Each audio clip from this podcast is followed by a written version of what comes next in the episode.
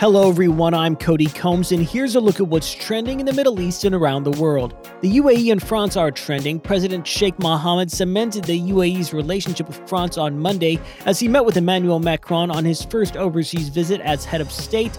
The UAE leader warmly embraced the French president on a bright and sunny day in Paris, describing Mr. Macron as a friend and his country as one of the Emirates' closest allies. Metaverse is also seeing momentum. This comes after Dubai's government unveiled a metaverse strategy that aims to create 40,000 jobs and add 4 billion to the Emirates economy in the next 5 years as it continues to boost efforts to tap into the emerging digital space. The Dubai Metaverse strategy is an integrated plan that aims to position the Emirate among the top 10 cities that will shape the emerging technology's future globally.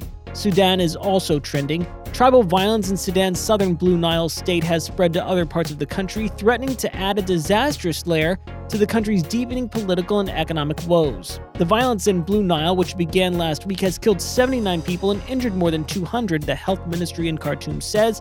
Authorities there on Friday imposed a nighttime curfew and a ban on public gatherings.